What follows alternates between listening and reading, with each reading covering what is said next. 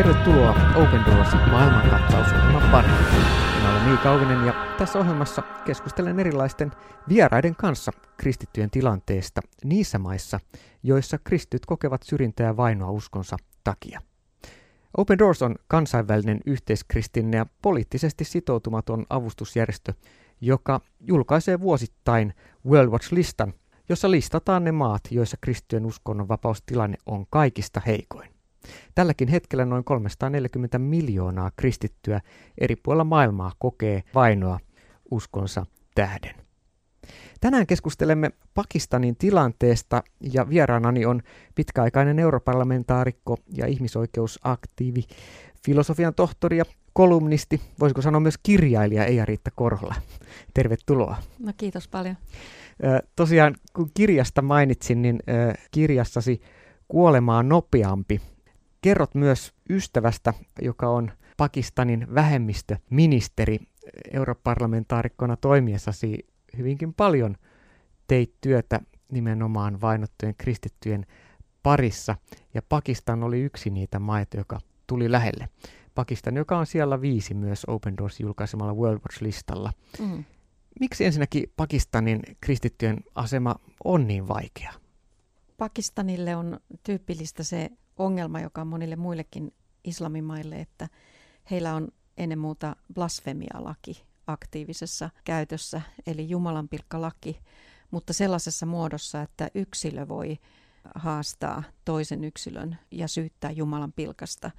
Ja tämä todistamisen taakka ei ole kyllä kovin painava siinä, että sitä, sitä voidaan käyttää todella paljon väärin, mm. niin kuin kaikki tietää, että viime vuosina on tapahtunut. Asia Bibin kohtalo on yksi esimerkki, mutta hyvin monet muut uskonnollisten vähemmistöjen edustajat on eri tote joutunut kärsimään siitä, että heitä vastaan on tekastu Jumalan pilkkasyytteitä aivan, aivan hassuin perustein. Muistan yhden esimerkin europarlamentista, kun teimme taas niitä kiireellisiä päätöslauselmia aina tällaisessa tapauksessa. Yksi aviopari oli saanut kuolemantuomion siitä syystä, että heiltä varastetuista kännyköistä löytyi profeetta Muhammedia pilkkaavia lauseita. Ja ei, ei paljon painanut se, että, että nämä lauseet oli ilmestynyt sinne kännykkään vasta niin kuin varkauden jälkeen. Mm. Selkeästi tekastu juttu, mutta, mutta näin, näin nämä ihmiset saatiin ahdinkoon. Ja... Joo, ja vuosittain näitä on ollut näitä tapahtumia, eli kristitty pariskunta heitetty tiilenteko uuniin, poltettu Joo. elävältä, ää, naapureiden välisen riitatilanteen takia ää, naapuri syyttää toista naapuria Muhammedin tai Allahin pilkasta, jotka, joka on tämä tämmöinen kuolemaan johtava ää, Jumalan pilkka. Joo, ja, sillä voi siis todellakin listiä mm bisneskilpailijan. Että siihen ei tarvita sen kummempaa motiivia. Ja sitten kristityt joutuu sen kohteeksi usein, koska ylipäänsä ajatellaan, että ne edustaa sellaista arvotonta vähemmistöä, jonka ei tarvikaan saada nauttia normaaleista oikeuksista. Mm. Että jos, jos on vaikka kristitty liikkeenharjoittaja ja vuokraa jotain tuotetta, niin ei sille tarvikaan maksaa siitä. Voi Aivan. ihan hyvin pistää sen ahdinkoon. Eli tavallaan se kristittyjen ö, lain suoja on olematon käytännössä pakistanilaisessa yhteiskunnassa, jossa on noin 208 miljoonaa ihmistä, vain noin 4,1 miljoonaa kristittyä.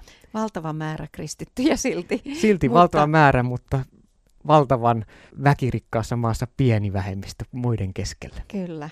Ja tähän tilanteeseen tutustuin vähän paremmin se alkoi 2005, jolloin kävin tapaamassa Lontoossa maan entistä pääministeriä Benazir Bhuttoa, joka haaveili uudelleen Pakistanin politiikkaan paluusta. Hän Joo. oli ollut tavallaan sellaisessa maanpaossa ja ajatteli, että hän palaa politiikkaan sinne ja, ja niin, hän, niin hän toki yrittikin. Ja sen vierailun yhteydessä tapasin siis Shabas Battin, se oli siinä vaiheessa hänen tukiansa ja tällainen yhteyshenkilö sinne, sinne Pakistaniin.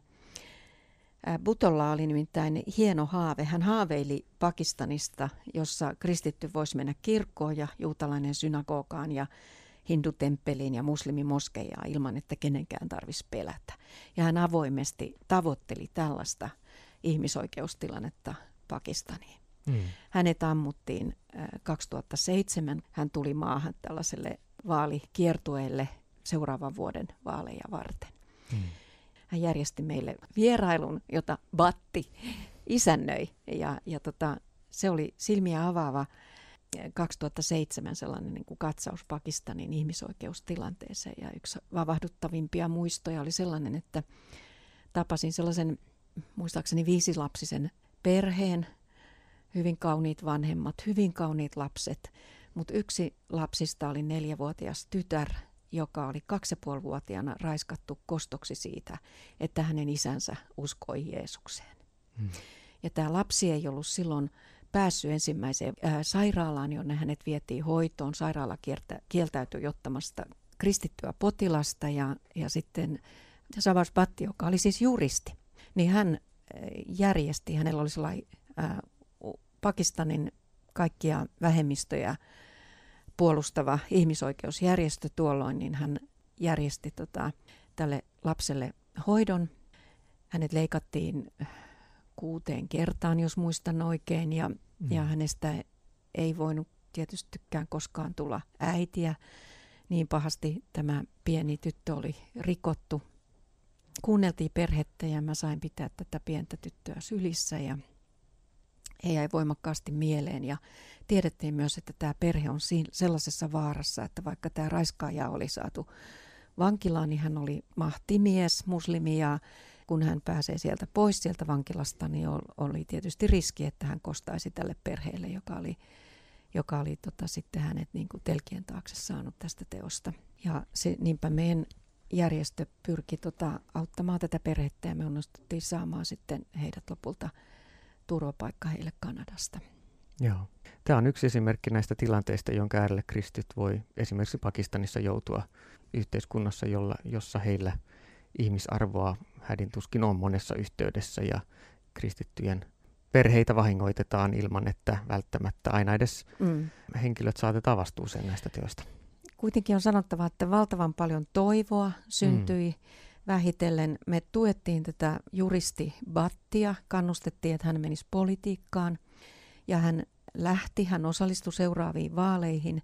Ja hän, hänet nostettiin maansa ensimmäiseksi vähemmistöministeriksi vuonna 2008 ja, ja hän, hän tota, muistan sen päivän, kun hänet nimitettiin ministeriksi, niin hän soitti mulle ja sanoi, että ilman, ilman teidän työtä mä en olisi tässä tehtävässä. Mä olin tehnyt sitten Pakistanin tilanteesta, ihmisoikeustilanteesta päätöslauselman, jonka Euroopan parlamentti hyväksyi ja, ja tota, siinä oli sitten sellaisia elementtejä, jotka niin kuin silloisia poliitikkoja rohkasi tällaiseen avoimempaan yhteiskunnalliseen linjaan ja he todella uskalsi pestata kristitty, joka oli tällainen yhteistyötä vaaliva ja halusi perustaa dialogeja ja sellaista hyvää yhteistyötä kristittyjen ja muslimien välille ja tällaista rauhan, rauhan rakentamista. Ja Shabazz Patti sai tosi paljon aikaan.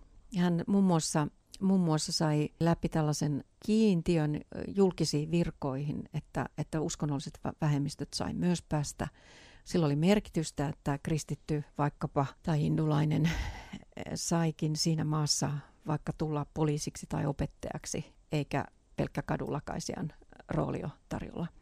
Ja sitten hän sai vakiinnetettua joitakin uskonnollisia juhlapäiviä. Niinpä siinä maassa saatettiin virallisesti viettää jouluakin ja monia muita asioita. Batti kyllä tiesi, että hänen työnsä on hengenvaarallista. Mm. Ja hän sanoi, että hän tietää, että hän tulee kuolemaan tässä, että hän, hän tulee olemaan marttyyri. Mutta sillä välin hän yrittää tehdä niin paljon työtä kuin voi ja muuttaa niin paljon lakeja kuin voi. Hän sanoi, että minä kuolen, mutta laki jää. Ja se laki voi pelastaa miljoonien henkiä. Mm. Me keskustellaan täällä Iiriitta Korholan kanssa äh, Sabas Batista, Pakistanin vähemmistö ministeristä. Ensimmäisestä vähemmistöministeristä. Ja kyllä. ensimmäisestä maan äh, kristitystä ministeristä Joo. koskaan. Miten hänelle kävi? No hän ehti olla muutama vuoden siinä hommassa, mutta sitten maaliskuussa 2011 hänet onnistui Pakistanin talibanit tappamaan.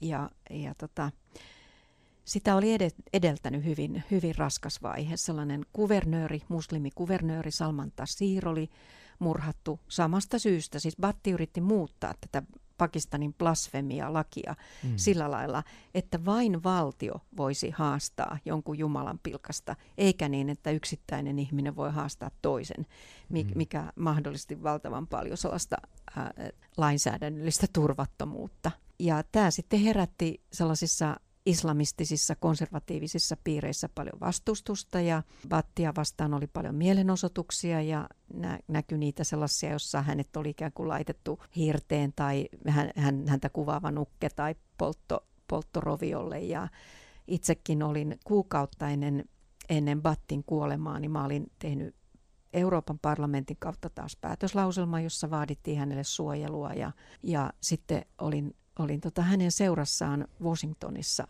just kuukautta ennen ja siellä tavattiin vaikuttavia poliitikkoja juuri siinä tarkoituksella, että, että, että hän saisi tällaista kansainvälistä tukea tässä vaikeassa tilanteessa, mutta niin siinä sitten kuitenkin kävi, että hänet, hänet onnistuttiin, onnistuttiin tappamaan, mutta ja ministeriasemasta huolimatta hänelle ei suotu panssaroitua autoa joo, esimerkiksi. Joo, sitäkin me vedottiin, että hän olisi saanut panssaroidun auton.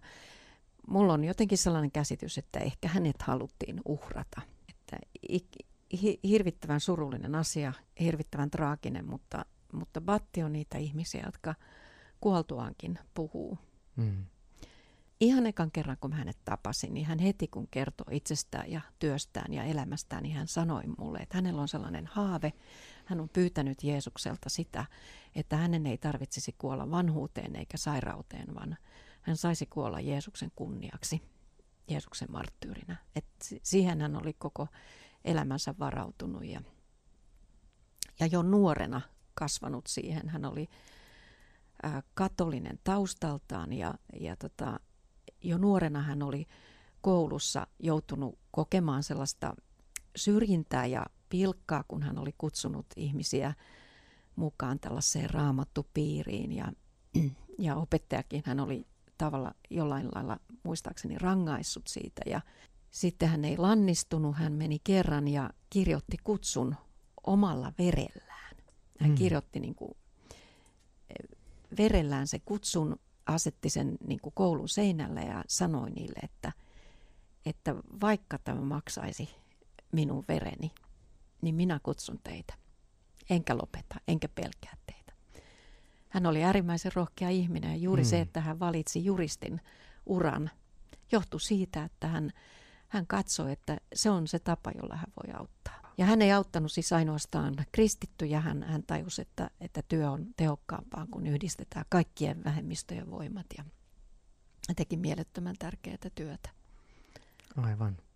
Erittäin rohkea ja myöskin tämmöinen esimerkki meille, että, että kristittynä voisi olla tuolla tavalla rohkeasti ja näkyvästi riskeistä huolimatta maksoi mitä maksoi niin. esillä.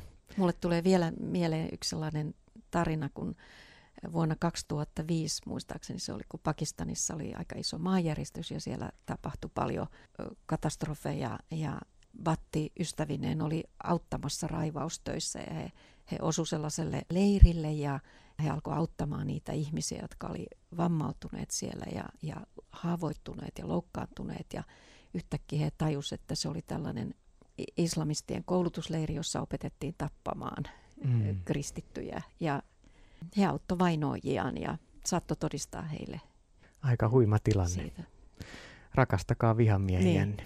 Niin. He sai toteuttaa tämän Jeesuksen Joo. antamaan neuvoa Ja ne oli hyvin vaikuttuneita ne ihmiset siitä. Mm, siitä. Mm, kyllä juuri näistä lähtökohdista myös Open Doors haluaa työtä tehdä kohdaten ihmiset ihmisinä, muistaen, että me kaikki olemme Jumalalle rakkaita ja Jeesus on kuollut meidän kaikkien syntien puolesta.